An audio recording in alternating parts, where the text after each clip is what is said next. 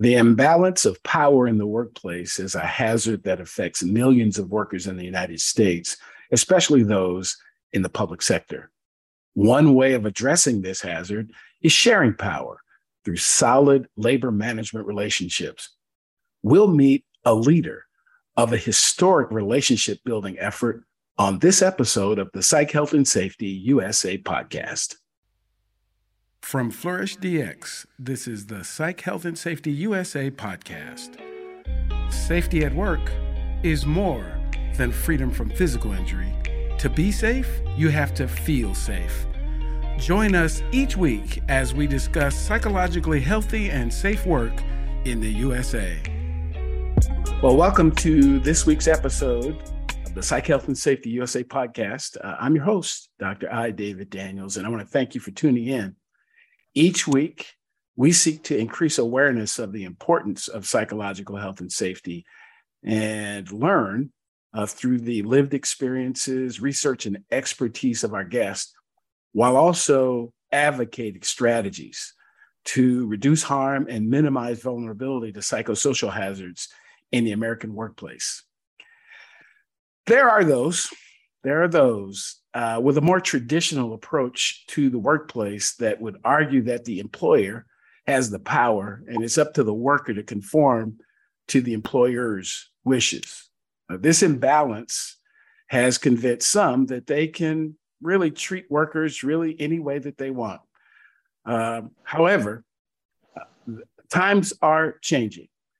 Uh, but no, in no occupation is this more relevant and more uh, noticeable than in public safety and specifically in fire rescue service. Each year, hundreds of people uh, make applications to become firefighters, and it said about 70% of the candidates simply give up because the process is too complicated. However, over the last couple of years, through the COVID 19 pandemic, compounded by the rise of concerns about diversity and the great resignation, uh, many have recognized as workers that they have greater power and greater opportunity. And some have actually started to, uh, to, to make that known, to make their voices heard. One of the ways of making voices heard is the process of collective bargaining. And uh, again, this isn't, isn't common everywhere. Uh, generally on the west coast of the country, there tend to be more collective bargaining in uh, public sector agencies than there are in the South. But uh, today's guest uh, was involved in a really uh, important move uh, in the Southeast. So, uh, my, my guest today is retired Fire Captain Andrea Hall, who in 2019 was elected to serve as the president of the South Fulton Firefighters Union, Local 3920. Uh, her election was very significant in that she was the first African American female firefighter union president in the history of the country. She also burst onto the national scene when she was chosen to do the Pledge of Allegiance at the Biden Harris presidential inauguration in January of 2021. I first met then firefighter Hall uh, when we worked together at the Fulton County, Georgia Fire Department some years ago and had the honor of being able to promote her to fire captain, as a matter of fact. She recently retired from the city of South Fulton, but not because she was finished with the fire service, but because she actually has a higher calling and she's now involved in a national effort to help firefighters organize across the Southeast. A lot to say about uh, a great friend and colleague, uh, Andrea Hall. Uh, how are you doing today? Good morning. Good morning. I'm doing well. Right on, right on, right on. So uh, we're you know, when I bring guests on the podcast, I, you know, I try to, you know, give some of the high points about what I know about their lives, but that's always very limited. And I find that we learn uh, the most about our guests from our guests.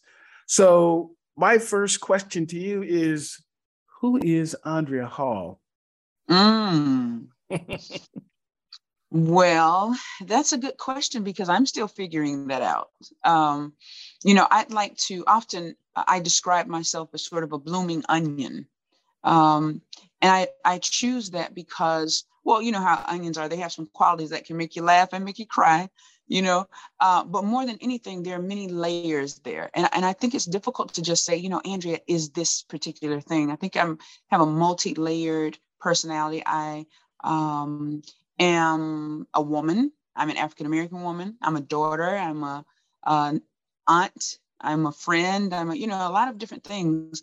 I've been leaders of, of some really important organizations. I've uh, had an opportunity to, and I use this, you know, air quotes when I say this trailblaze in some pretty significant ways. Uh, but just to say who Andrea is, I, I would say I'm a person of integrity. Uh, I'm a person who loves very hard, very deeply. I'm very committed to things that I think are important. I'm a person who stands on her principles, no matter uh, what is happening in the periphery. You know, that's really important to me. Uh, I believe in keeping your word. You know, that's really an old thing. We have a lot of contractual agreements that we put on paper now. But um, for me, it's about being a person of my word. If I give it to you, you can depend on it. Mm-hmm. So I would say, uh, if I had to describe, you know, myself, those those would be some adjectives that I would use.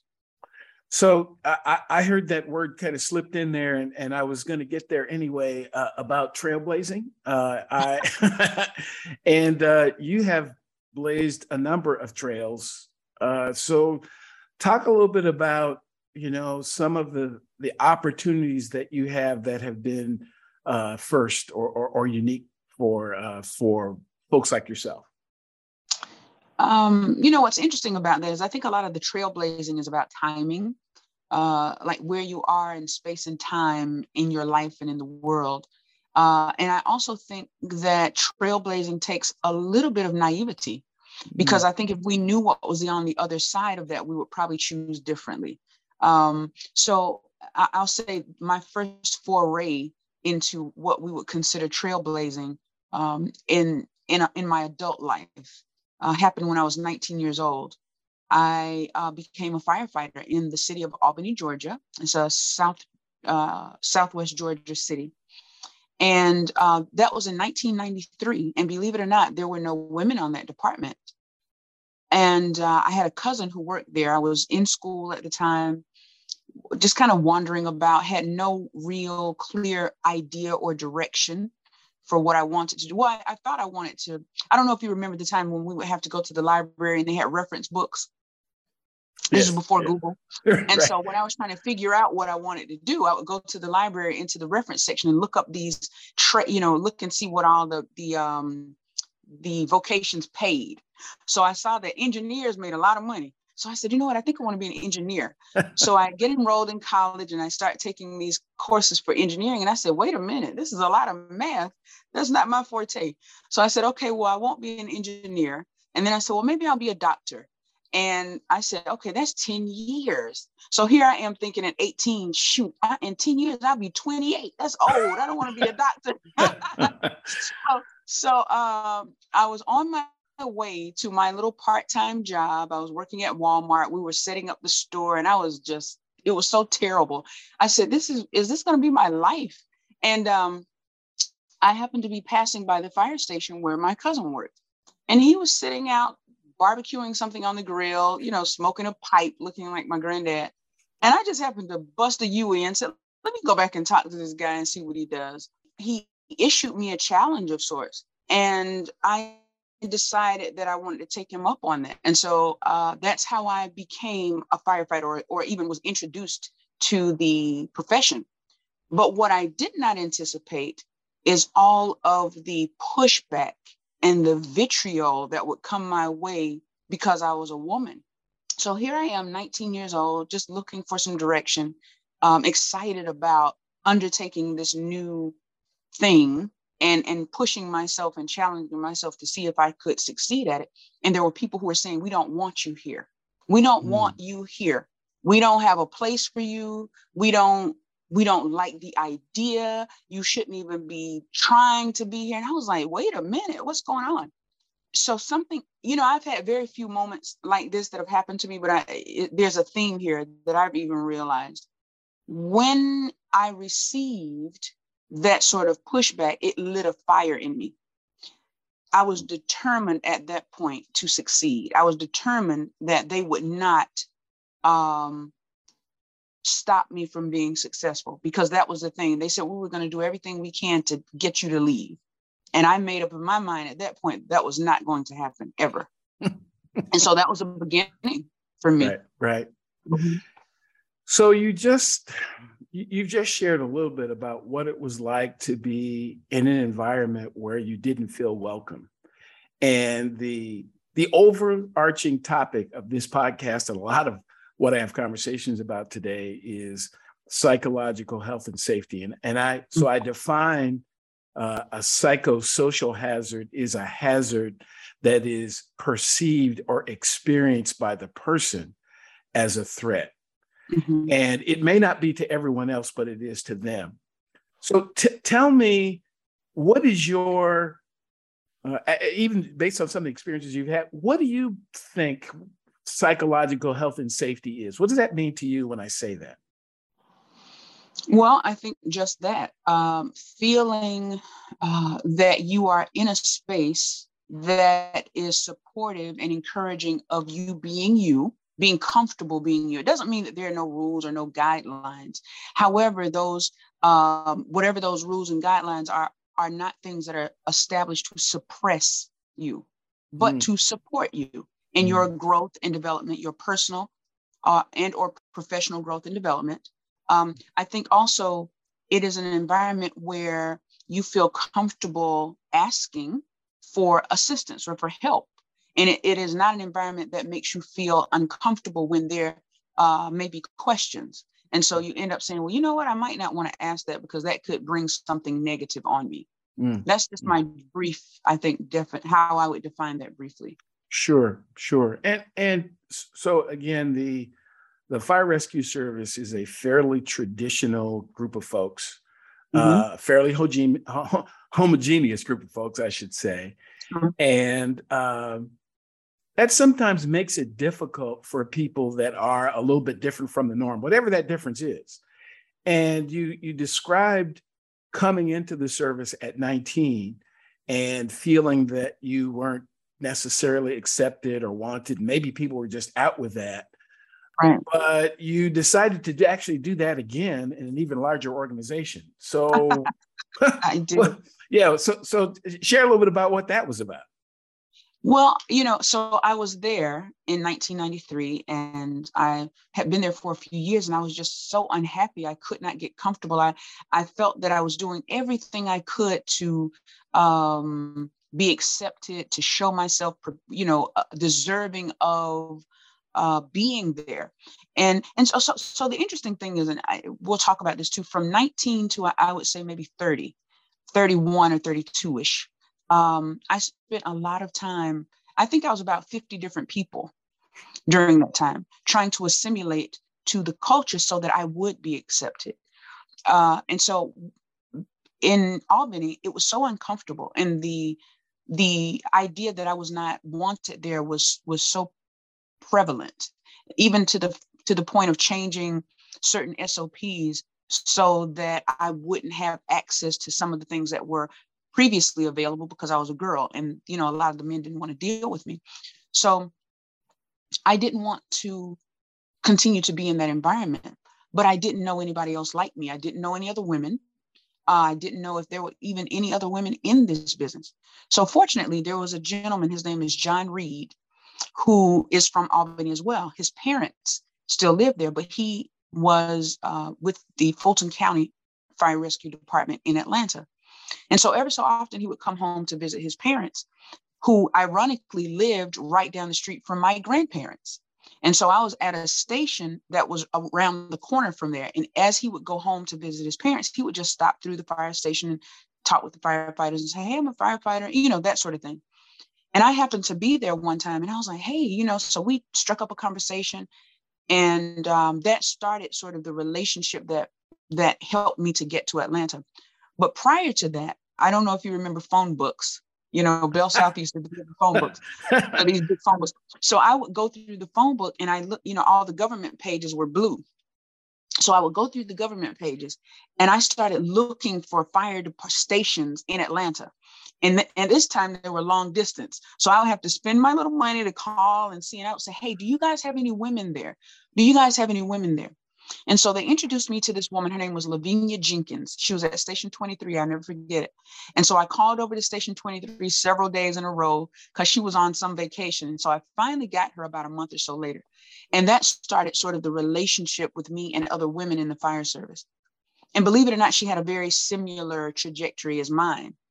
But back to John Reed. So these things were happening simultaneously. I was reaching out and searching for someone that I could relate to. And then he was coming by the station at the same time. And so I said, Hey, um, yeah, I would like to know more about what you do. And so he introduced me to the International Association of Black Professional Firefighters. Okay. We did not have a chapter in Albany, but he said that you can join as a single member. I said, okay, no problem. They were having a conference coming up shortly thereafter in Memphis, Tennessee.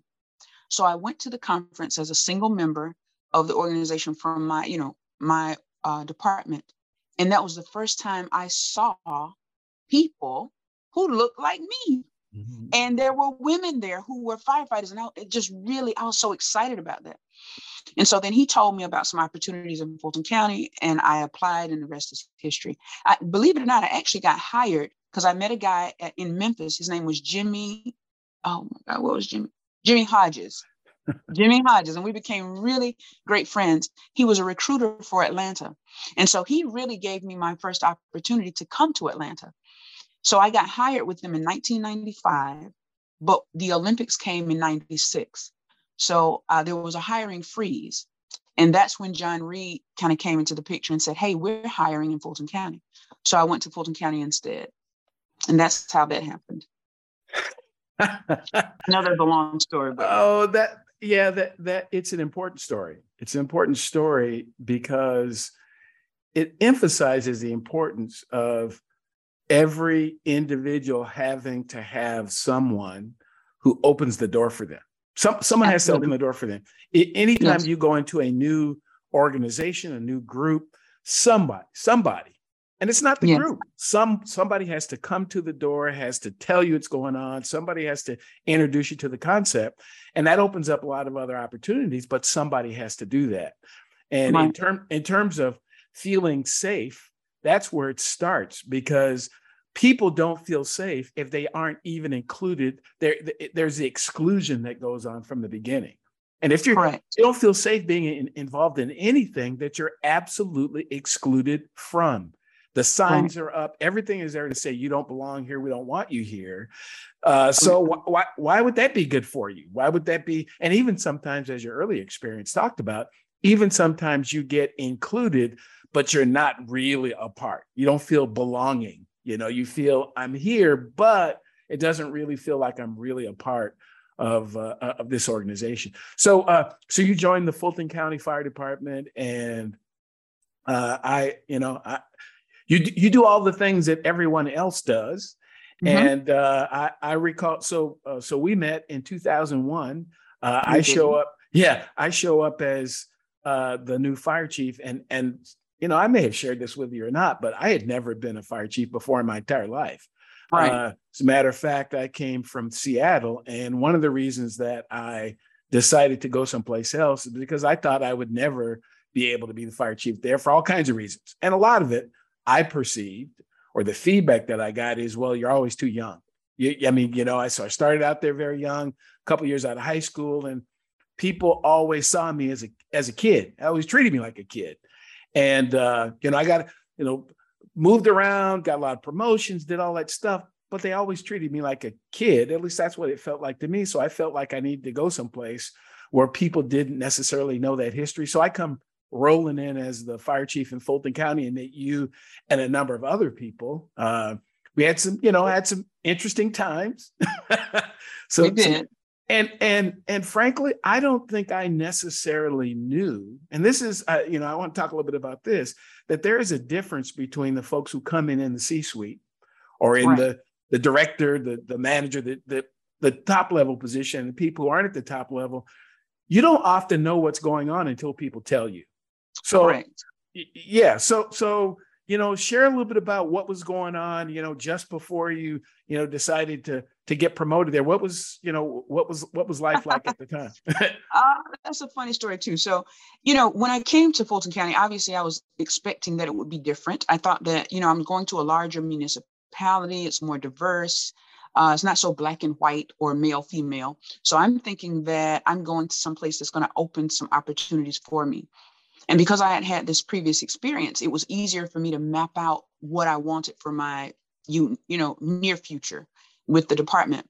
Um, but when I got there, I found that it was much the same as what I had already left, which was surprising to me. There were just different players. Um, and I was still in that space where I was having to do a lot of juxtapositioning and assimilating. So, you know, let me, I didn't tell you this, but it's so embarrassing now, but I was smoking cigarettes, drinking beer, hanging, just crazy stuff I was doing, trying to be a part.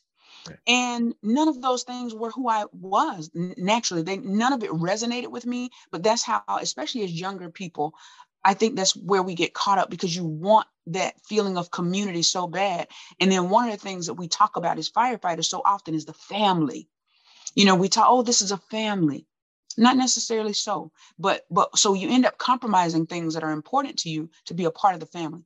So I left Albany thinking that I was going to someplace better and ended up in much the same situation uh, because the attitudes were basically the same. Now, there were women on this department, but there were uh, no really, there were Black women as well, but they were being treated the same way as I was being treated.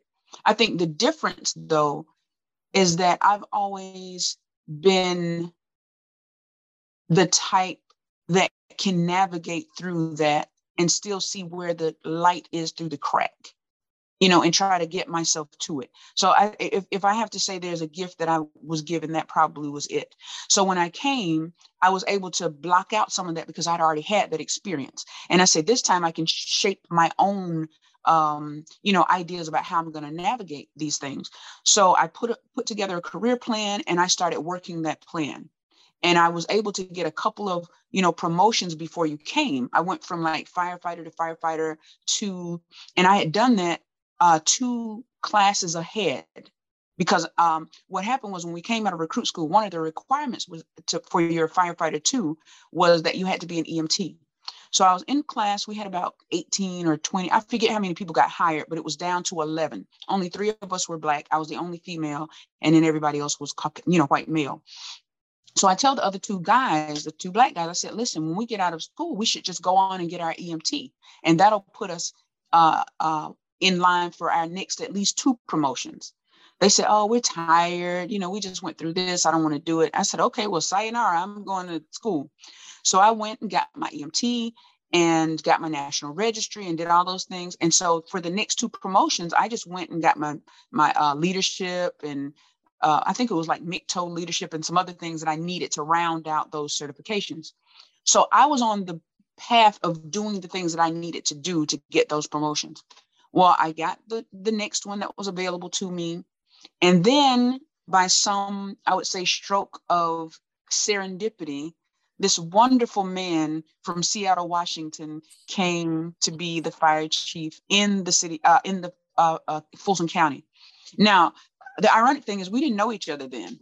You know what I mean? So we, our friendship really blossomed after you left.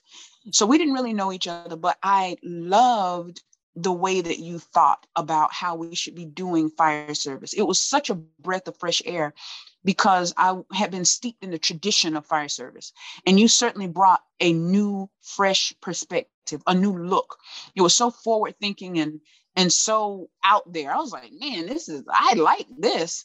This is like how I see myself really, you know, growing and becoming uh, successful in this industry. Because because before that, I felt like I was in mud you know, it was, it was very slow and I just didn't see a, a, path forward with the way things were going. So when you came uh, and when you were espousing your ideas and your theories about, not even theories, because it was really action, uh, about how we should take this organization forward and really become world class. And I started to see those things coming to fruition. See, I'm not big on talking. People talk a lot. I like action. When you start that, because the truth is in the action, and you were very action oriented. So I wanted to be a part of that. And um, I started to, whatever you laid out in terms of how we move forward, I wanted to be in those classes, take advantage of those opportunities and do that. So I'm going to tell you what lit a fire in me. Again, this is one of those times uh, when that got me promoted. So there was a promotional process. You had published our study materials and you know whatever the things were we were going to do. So I was at a double house. There were about 16 people there, uh, and there were I think it, out of the 16, two of us were African American, and might have been three at that time because I think somebody had just transferred there. And they were not very friendly to me either. They didn't want me to drive. They didn't want me to, you know, it's just, you know, they would, Monday nights were wrestling, Thursday nights were NASCAR or whatever it was we were doing, Thursday night, whatever it was, but it was NASCAR and wrestling. I never was included in any of that stuff. Um, if we had to do dishes or something, I would have to do it on my own. But if they had to do it, they would all gather around and do it together. They made it very known that they did not like me and did not want me there. So I just found my own little cubby and, you know, did my own thing. Well, when it came time for the promotions, I'll never forget this. There were 108 people who applied for that position, if, if my, my, my memory serves me correctly. We were sitting, at that time, we didn't have whiteboards, we had chalkboards. So one of the guys gets up and he writes on the chalkboard everybody's name that he could remember that applied for the job. And I think there were about nine women on the list, and then everybody else was male. So as they were going down, they would check the list and say, yes, he'll get it. Yes, he'll get it. No, he won't get it. Yes, he'll get it. So they just did a yes, no. Well, when they got to my name, and some of the guys at the station who had applied, they put yes by their names. So when they got to my name, they said no. I was like, what? And they kept going, but it lit a fire in me. That ticked me off so bad because they had been having study groups and they wouldn't include me, which I didn't, I'm not a study group type of person, but I just noticed that, you know, I was never invited to the study groups. So they would all study together at the station. I said, okay. So I made up in my mind right then, I said, Andrea is getting promoted. So I took off actually the next shift. I, I went in and asked if I could be on vacation. They said yes. I went home. I gathered every bit of study material that was on that list. I sequestered myself. I turned the phones off for five days, I did nothing but devour that information and go through scenarios and write out scenarios. I had a stack of index cards and cue cards, and and that's all I did to, all day for five days. And so I think it was a Tuesday that my test was scheduled. I took that Monday off. I went and bought two suits. So my mom was like, "Why are you buying two suits?" I said, "Because I one is for the uh, the initial process, and the second is for my interview." So she was like, Oh, okay. I said, Yes, because I'm going to make captain. And I went into the process, and the rest is essentially history. I did get promoted. And I think, if I, my memory serves me correctly, I was number four out of 108 people. And had I been studying before those five days, I probably would have come out number one. But it took them diminishing, I think, my potential for me to say, let me get this thing in gear. So they actually did me a favor because, you know. Sometimes that's that's what it takes. And and, and you are correct. Uh, I I still keep those records around for some days. I go back and look at them and yeah, you were, you know, fourth on the list. I didn't recall there were so many people. The organization had 450. I guess I should have just done the math. Yeah. But it, it, yeah, and you know, and it was a you know, a, a pretty interesting list of people. You know, as I recall, the nine or 10 of you that were promoted first have all gone on to do some very, very exciting things. And Correct. one of the things that you decided to do after becoming a fire captain was uh, you started thinking about your role as a leader and uh, got involved a little bit in the labor movement. So this this this moves forward. So the Fulton County Fire Department ceases to exist, and the right. South, the city of South Fulton is created uh, back in 2017. You transition over to the city of South Fulton again as a captain, and tell me a little bit about that. You know, uh, the becoming a union president. What what? how, how'd that happen? Yeah, that's interesting too. I, you know, I've always been when so so the interesting thing about that is there were times when I was not even allowed to join the union. I had asked earlier and they were like, nah, this isn't for you, you know, because it, we had a, a chapter of the uh, IABPFF as well.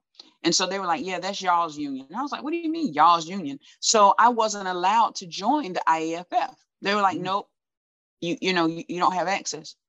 So then a couple years later, I think I had been with the county at about 10 years at that point. And so I was able to join then. I think they probably needed members. So they're like, come on and join. so I joined, but I was not very active, you know, just like most union members are. I just was there on the roster and uh, felt like it was something important to be a part of because I understood, I think maybe not specifically, but I did understand the importance of that organization. Um, so I, I, didn't have any um, you know, real specific duties as it relates to that. I just was on the roster. And um, so what happened was in, you know, in 2004, I was promoted, but unfortunately, from that time to this, I was never able to get another promotion. And I had tried several times to make battalion chief and just was not afforded that opportunity. So I had gotten to a place in my career where I was really just kind of cruising along. I said, you know, I'm just going to ride this out until retirement. And that had to be at the uh, point where I knew we were going over to the city of South Fulton. And I said, you know, I'm just going to do my five years and get out of here. So as we were going to the city of South Fulton, the local chapter that we had of the IAFF had lost its charter. Mm. They were in jeopardy of like being no more. And the president at the time came to me and said, Andrea, you know, I would like for you to have a more active role in the union. And I was like, shoot, no, I don't want to be bothered. I have other, I'm cruising. I don't want any responsibility. Just leave me alone because I want to cruise. So he kept coming back and talking to me about it. And so he finally said, Hey, there's a meeting that we're having. If you could just come to this meeting, I won't bother you anymore. So I went to that meeting, and there was some field reps from uh, the international that had come to talk about the fate of our local because we had uh, given up, you know, we had lost our charter, so they wanted to amalgamate us and bring us in with some other uh, departments. So as I'm listening to this, then that piqued my interest. I'm like, well, what happened? What's the backstory? Why is this happening? Because we are like the big brother to all these other cities. And you're saying now, if we do this, somebody from a smaller two station department could be our president making decisions for us? No. So I went to the gentleman afterwards and I said, hey, um, what is, are there any options for us? Do we have to lose our charter? He was like, nope, it's done. There's no other option. I said, there are always options. What he said was, no, he said, there's a 90% chance you can. I said, okay, well, what about the 10%? What do we need to do for the 10%? And so he just kind of looked at me. He said, well, let me go back and talk with my superiors and we'll see what can happen. So he reached out to me. He gave me a laundry list of things that needed to be done in the next 90 days. I was like, dog, this is, I don't know if we can do it. Well, we're going to do it. And so I said, so if I do all these things, we'll get our charter back and we can remain local 3920. He said, yes. So I went to work right then getting those things done. We had to ha- have an election. So I was elected president at that time. And then I started checking those things off that list. I also understood that it was important for us to redefine who we were to to to sort of because see the relationship prior to that people had a very negative opinion of unions. They were like oh they're just rebel rousers start trouble they complain about everything. And so i really wanted to change the face of that. I wanted to rebrand us and let them know that this is more of a, we're, we're here to collaborate you know we want to add value to the community. There are things that we have resources that we have available to us that are supportive of the community at large not just the firefighters. So i wanted to demonstrate that. I wanted to put a new face on it. So those are some things that we were working on in the process. And that is how i ended up becoming the president of our local. Wow. Wow. Wow. I, it, it's uh, some of those uh, details i don't know that I had heard some of those uh, details before. So you become president, mm-hmm. and uh, again, I, I, mentioned the the historic nature of you becoming president because if again, if I'm not mistaken, uh, you are the only black female International Association of Firefighters president ever. Is that that accurate, right? You know, I, you know, I would have to fact check that. I, I have to be careful because I want to fact check it, but right. I don't think that there are any that I'm aware of. It may be one someplace in Mississippi. I'm not sure. Right. I, I, can't speak to that with any real. So I have to go to the archives or the historians at the uh, IAFF and, and confirm that. I'm not sure. Right, though. right. But but cer- certainly the the only one that you'd ever seen. yes, the only one yeah. I've ever seen. Yeah, I, yeah. and certainly the only one that that I'd ever seen. And, and and somehow you know in within short order, so you become president, mm-hmm. and uh, the we you know we have an election and a, a, a, new president is elected, despite what some might say. right. A new president is elected, and, and there's there's an inauguration ceremony, and you get asked to participate. So talk. We have to slip a little bit of conversation in about that. So how how'd that come about? Well, uh, so in February of 2019, I became the president of uh, Local 3920. Uh, I also knew that there was some legislation uh, in the state of Georgia that would allow for firefighters to collectively bargain. Uh, there, you know, there's a two-part process. You first have to be legally recognized by your city. So that became a goal for me uh, to do whatever was necessary to get that legal uh, that legal recognition. It's uh, Georgia State Code 25-5-4. It's the Firefighter Me- Firefighters Mediation Act, is what it's called in Georgia. So fortunately, we were able to uh, get one of our city council members to sponsor that legislation for us in July of 2019. She was able to sponsor it for us, uh, and it was uh, unanimously passed as uh, an ordinance in the city of South Fulton. As a result of that, that was really a historical moment for us because it had never been done ever in the state of Georgia. No one had ever been able to get that legal recognition in their municipality. So that was sort of what put me on the radar with the IAFF, with the international, with the, the GP at the time. And uh, that was a huge sort of win for labor very early on for us. And um, so, you know, we're moving on about now trying to figure out how to take care of that second step, which was getting a collective bargaining agreement and many people don't know, but there was a lot of transition at the at the helm of our department. We've had four, uh, let me see, five fire chiefs since 2018. And so, with all of the instability, it was difficult to nail someone down and say, "Hey, let's negotiate this contract." Um, it was just very challenging to do. So, um, as fate would have it, you know, and we'll talk about that later. But because of that, in July 2019, getting that legal recognition, it put me on the radar. So moving forward, the international decided to endorse Joe Biden very early on. And they did it really to the behest of a lot of their members. You know, a lot of their members are Republican in their personal lives, although the organization is a Democratic organization. It's a, you know, labor is Democratic generally. So a lot of the membership, though, the individual members were not very pleased with that endorsement. So the general president at the time, Harold Schaitberger, took a lot of flack, and the organization took a lot of flack for making that public endorsement and doing it so quickly. So um, when the president became the president elect, I think as a show of appreciation for uh, GP Schaitberger, you know, standing behind his endorsement, he asked if he would send someone to participate in the inauguration on behalf of the firefighters to represent the IAFF.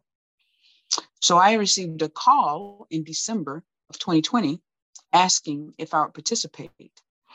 You know, there's something a little serendipitous I would like to share with you about that as well if I have time. Uh, just prior to that, there had been an opportunity for me to be promoted to battalion chief again.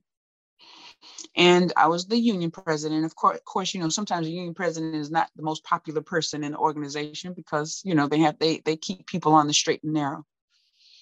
Well, um, there had been what was supposed to be considered a competitive process for uh, battalion chief. We had a new fire chief then as well. And he came in talking about diversity, equity, and inclusion and how important that was for him. Um, that he wanted to put a process in place that will be scored and that will be fair and give people an opportunity. I said, well, shoot, and be competitive. So I said, well, if it's a competitive process, I don't think there's anybody here that can compete essentially because I, I think I'm the best and most qualified person for this position. Well, we go through the process. This was in February of 2020. And uh, as we go through the process and I, you know, do whatever's done and the list comes out and the, the list or the scores bore out what I thought. I came out number one on the list by a fairly large margin. And although we took the testing process in February, we didn't get the results until April. And I was like, what is taking so long to get these results? So we get the results like April 1st. And lo and behold, I did not get promoted. Hmm. I was like, I was devastated. I think that's the most devastated I have ever been about anything that has happened to me in the fire service. And I was devastated and angry. I was, oh my God, I was so angry. I was so angry with him. Like I wanted to do bodily harm to this guy because I felt like he had duped me, you know? And um, the, you know, no. So when I was asking, what, how did you make this decision? He left two days later. So I never got, you know, he he resigned two days later. I never got an explanation. I thought about suing and all these other things. I was just all over the place. I was so angry, and I think I had like a little mini nervous breakdown, to be honest with you. I, that because that's the most angry and hurt I've ever been, embarrassed because I felt like him doing that almost sort of co-signed on all the other eight or nine times I had been passed over. It was almost like him adding validity to what the previous chief had, had said that I didn't deserve this promotion. So I was really devastated. So I ended up taking some time off, to be honest with you, because I needed to just, I needed some mental health days. I was really struggling with that. And so this goes back to being the union president, right? So as a union president, there were things that were happening uh, with this particular chief that were not really correct. But because I wanted my promotion, I said, you know, I'm not going to rock the boat and address that. I'll just leave it alone because I don't want to make anybody mad. I want my promotion. Well, needless to say, when this happened and I didn't get the promotion, I was furious. But when I t- took that time to step away, and I, so really my ask was because I remember I was just so downtrodden. I was sitting in the living room crying, bawling like a baby. And I said, Show me myself in this. Show me my contribution to what has happened. Because I do believe in everything that happens with us, there's something that we are contributing, even if it's apathy. We are contributing to certain outcomes. So, what I found was I really wasn't angry with him. I was angry with myself because I did not stand on my principles and I still lost. Mm and I said, there's so the lesson from that in that for me was that there's never a reason to compromise anything that is that, eh, you know, if you're principled about something, never a reason to do that. And so once I had that realization that it was really me that I was angry about, I was upset with myself for compromising and still losing. See, it's different when you stand on your principles and you take an L, but to compromise yourself and still lose, ooh, so once I had that realization, I was fine. I went back to work, moving on with my life, moving on with my retirement plan. Lo and behold, I get a call December 2020. I would like for you to represent the firefighters in this inauguration. I go do this thing that's really beautiful. And, um, you know, I'm able to do the pledge in two languages, and a lot of people benefit from this. But had I gotten that promotion, that never would have been possible. Mm. And so that taught me a very valuable lesson as well. Sometimes when you think you're losing, you're really winning. Right, right. Yeah. Mm-hmm. Absolutely. Wow. Uh, such a that's a powerful story about serendipity and mm-hmm. and uh, you know circumstances lining up in ways that you didn't expect so you you you get this opportunity it, it, it, brings you know again national attention. Matter of fact international in some cases because the the second language was american sign language. And i have to tell you i've known you for years and had no idea that you could sign. Not, not and that's, that's something i've noticed about our relationship is there's a lot you know as i asked that question earlier you know who is andrea hall?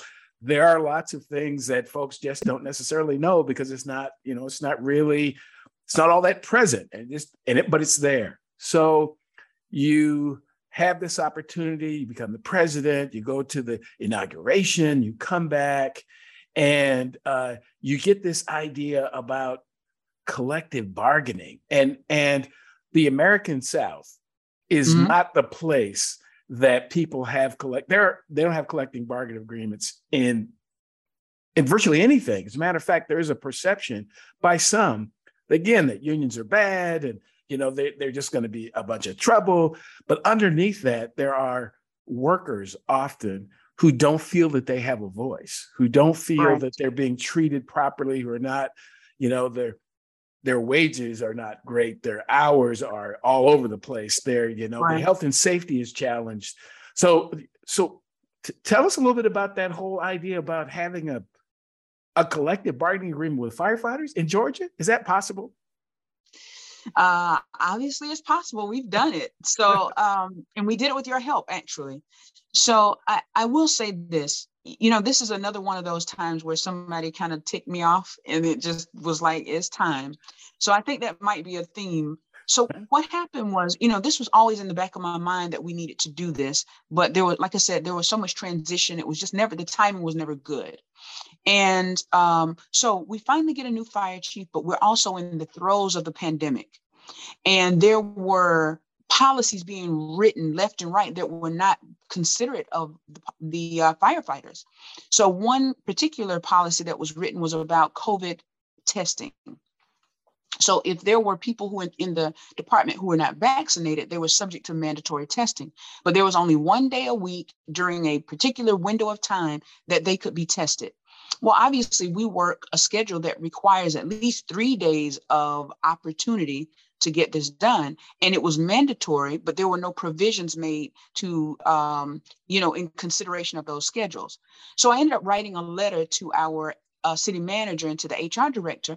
And I asked simply two things Will there be um, uh, compensation for the firefighters who have to go off duty and away from their homes to get this testing? Will they be compensated for the time there and their travel, or will accommodations be made so that they can get this testing on duty? So I submit the uh, email.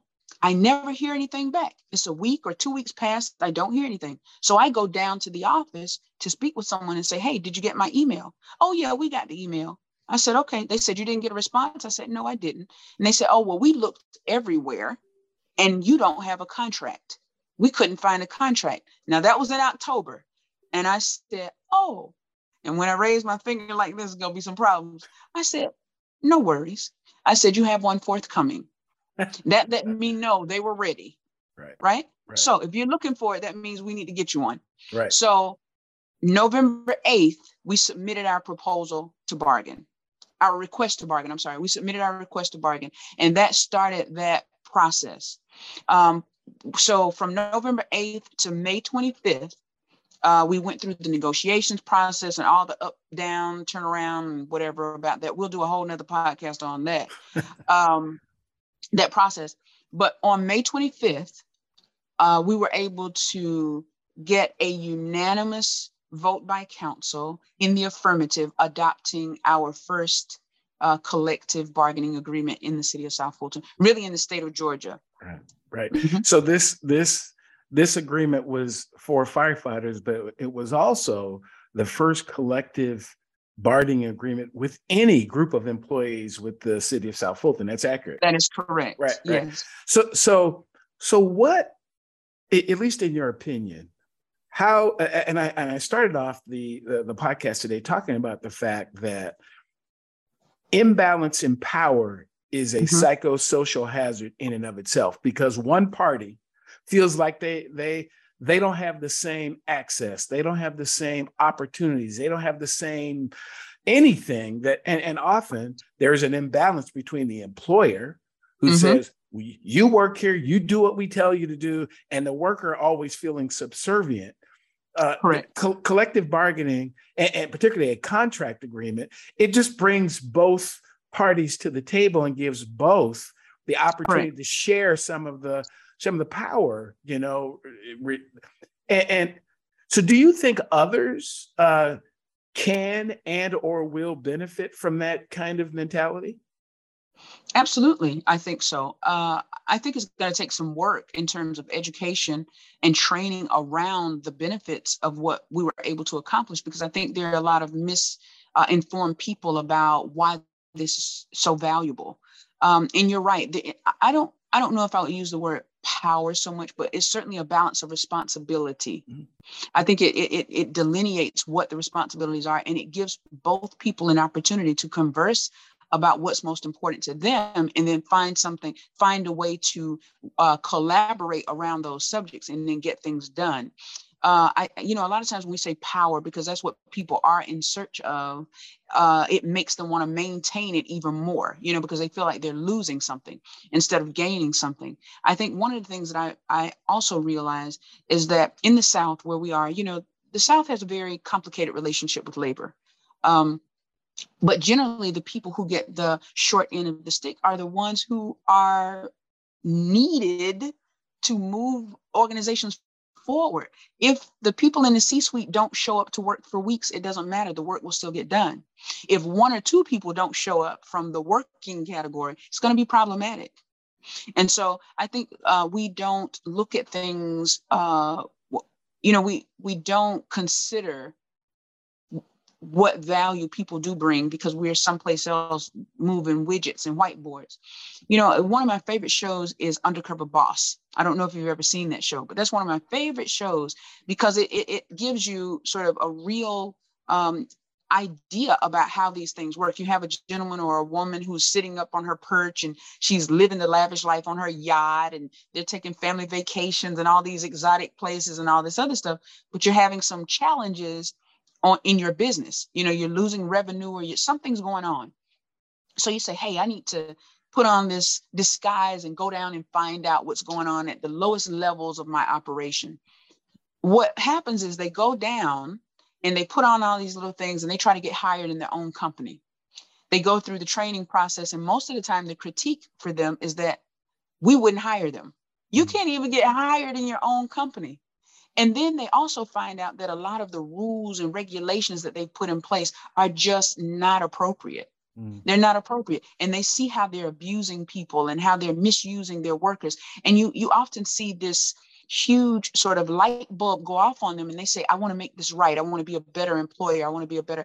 So I think collective bargaining is a similar situation. It gives the people in the C suite an opportunity to come down off the perch and to meet with the people who are actually doing the work for them to get a better understanding and see why the input from those people is so valuable, even to their success. Right, right. So, yeah. Mm-hmm.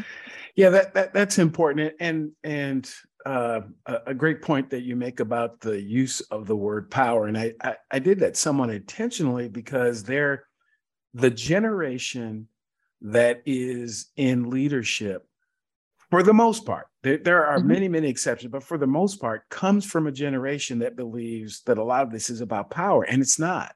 It's not. Right. It, it, it's about whatever it is that we got together to do, whether that be a fire department, a bakery, uh, build roads, uh, make widgets.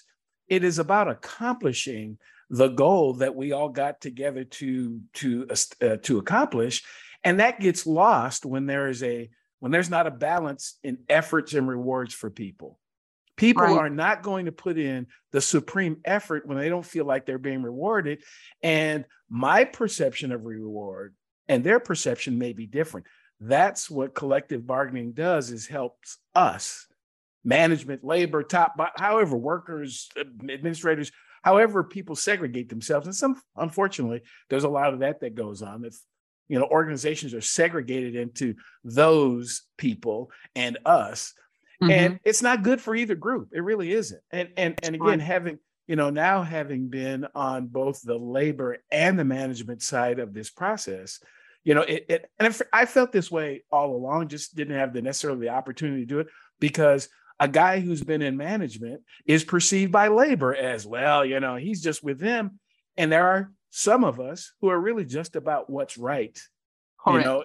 And and and the role that people are in is just that it's a role but how does it contribute to what it is that we are trying to do? Again i th- this has been uh, quite an experience seeing, you know, for you know, seeing folks like you make the transition from, you know, not really knowing where I'm going to now being very clear, and also now trying to lay the foundation for other people to follow you.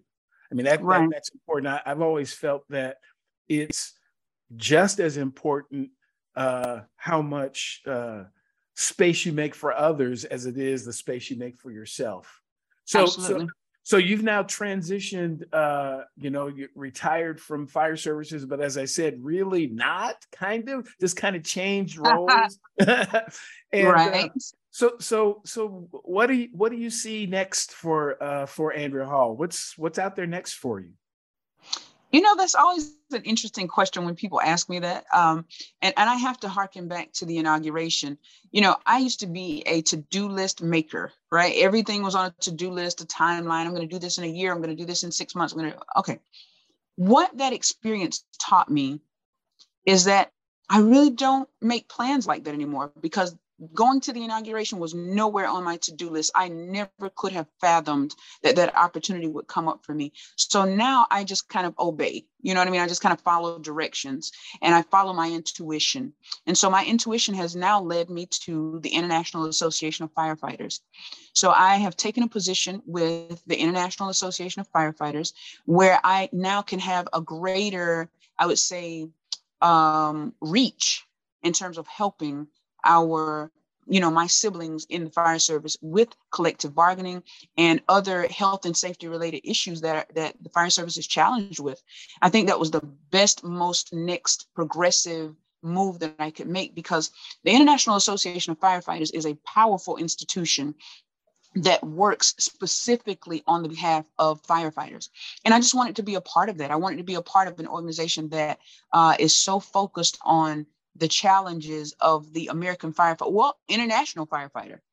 Um, and, and that is all they do. They have a very hedgehog focus on making the lives of firefighters, the quality of life, the quality of their work life and family life better. And that's certainly something that I've always aspired to. And so it, it just was a natural progression for me. So I'll be working on, um, you know, some things to help with collective bargaining, especially in the South, uh, issues around our health and safety, legislation, policy, those sorts of things. You know, you mentioned something earlier about management and people in management in the C suite being good people and just wanting to do the right thing. I wanted to go back to that you're absolutely right. I think I think people in management sometimes are in a harder position than we're in because we can say exactly what you know we want to see happen at the end of the day.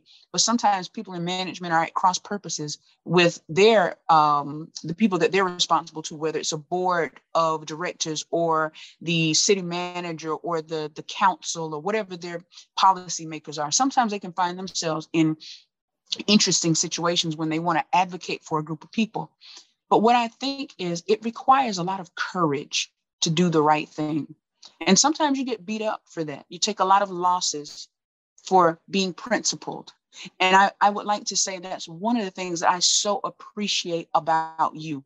You are a principled person. You've really led by example.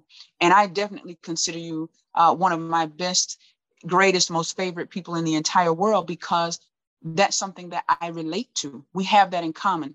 And I do believe that the greatest sort of uh, accomplishments in the world have taken place by principled people. You think about Abraham Lincoln, he lost his life. He lost his life because he understood man's inhumanity to man and he wanted to do something about it. That's the ultimate sacrifice obviously i don't necessarily want to make that but but what i'm saying is it takes that quality. It takes that sort of firm resolution to uh, stand on your principles and to do the right thing for those who can't not do it for themselves. And so that's sort of the position that i take uh, on anything that i do undertake. Now i'm just not out here willy-nilly doing stuff but i do it with a purpose. And i do want to impact uh, people positively. And that was one of the things I was thinking about too. Had I gotten that promotion to battalion chief, that just would have been a unilateral benefit to me and would have been a singular benefit. But being able to get this collective bargaining agreement will is is impacting hundreds, maybe even thousands of lives positively for, for future generations to come. That is more fulfilling uh, to me than any title or promotion I could have gotten. Right, right, and and as we as we talked about, the other important aspect of a collective bargaining agreement is the cementing of the relationship. But because ultimately that's really what it's about. It's it cements the relationship between both parties and creates clarity around what our roles are. Often mm-hmm. the lack of safety on either side of the relationship is a lack of understanding of the role i'm not really sure what i'm supposed to do. It's kind of ambiguous and it changes and i'm not really sure if i can and what and and i you know something that you uh, that i heard you mention just uh, a few moments ago is uh, the fact that sometimes you get re- at cross purposes with you know the folks that you work for as a manager. I encourage even managers you still have to be principled because you're you are not doing your business your community a favor by mistreating other people you are not I, I and i've shared this with you know with certainly my elected officials the one who represent me i don't want to pay lower taxes if it requires you to exploit people to do it. I don't want to do right. that. I'm not right. saying you know I'm independently wealthy and want to spend most of my but if if if I ask people in the public to do things for me on my behalf, I believe that they should be treated fairly and equitably and kindly because ultimately if I don't, you know, and I've, I've shared this with folks is I mean, I, I, matter of fact, I believe I was the only taxpayer from our community that was in the room when these negotiations are going on. I said it was selfish because I want great service from great people, and I know that if you mistreat them, ultimately, I'm not going to get the service I deserve that I pay for. And I believe that across the board is that when you treat people with dignity and respect and kindness, if you do that, it always comes back to you. It always comes back to you. Tenfold. It, it, it just, Tenfold. it just, and if we all do it for each other, it's all going to pack, come back to all of us. So, uh, so much more we could talk about, but uh, I, I do want folks to continue to chime in and, and listen. So I can't go too long. And so, so just some, some, some closing thoughts you have, particularly about the importance of uh, of people being able to stand for themselves and and work together. Share a little bit, a little bit about that as we close. Well, I do think it's important for people to be able to stand for themselves. However, we know, and historically, there's going to be a few that stand for the many. And so I, I, you know, my life I think has been centered around that principle. And I've, I've fortunately or unfortunately been one of the few in most circumstances who stand for the many. But I take that on i think at this point in my life graciously and and um, thankfully I, I, with gratitude because i think it's a gift to be able to do that. Um, what i think for people who are in those positions it is it's not a thank it's a thankless position sometimes to be in because you do a lot for people who don't always appreciate your contribution. But i think it's not for me i would say to anyone who is trailblazing or who is uh, taking on the mantle for someone else is that I don't think that we should go into it expecting any sort of real gratitude or thankfulness or acknowledgement. I think you do it because it is the right thing. And you understand that at some point, the reward is rich. Mm-hmm. It may not come from the people you think it should, but it will. Right. And so I, you know, I, I don't know if that answers your question, but that's um that's what came to me in that moment. That's that's absolutely important. Uh, it's been uh, again just a privilege to be able to have you uh, as a part of this episode uh, of the podcast. Uh, again, you, you, know that I'm certainly one of uh, your admirers as well about what you've been able to accomplish, and I see great potential for even greater things in the future uh, I'm sure that uh, it won't be long. We'll have you back and have some other conversations because, again, I, I, I honestly believe that the extent to which an environment can be created where everyone can feel a part, where everyone's voice can be heard, it's going to be psychologically healthy and safe for everyone. So that's it. Yeah, that that that that's what we have to share this uh, for this episode uh, we'll certainly, uh, for those of you who want to, so if folks want to you know, want to ask you other questions, is there a way that people can get a hold of you? Do you have a way for people to find you, or should they just get, get to me and I'll connect you? Uh, yeah, that might be good for them right. to get to you, but they can. Uh, I am on some social media. I have no idea what that is. I'm so sorry, but I don't. But I mean, obviously, if someone wanted to reach connect with me, they can email me sure. at Andrea M Hall Foundation at gmail.com. That would be the best way to connect me. I, I get those emails every day, okay. and uh, I am responsive. Right. So uh, that will be the best way for them to contact me. And obviously, I have Facebook, Twitter, Instagram, and all those things. I just don't know any of those handles. They can probably do a search, a search bar for it, Andrea M. Hall, uh, and then we can connect that way. Absolutely. Absolutely. Well, it's been great having you. And uh, we certainly appreciate your contributions, not only to this podcast, but to society as a whole. Uh, thanks very much. And uh, that's it. Uh, that's what we have to share for this episode. And uh, we'll look forward to seeing you next time on the Psych Health and Safety USA podcast. You've been listening to the Psych Health and Safety USA podcast. To stay up to date with the best content on workplace mental health in America, subscribe wherever you listen to podcasts and join the Flourish DX community at www.flourishdx.com.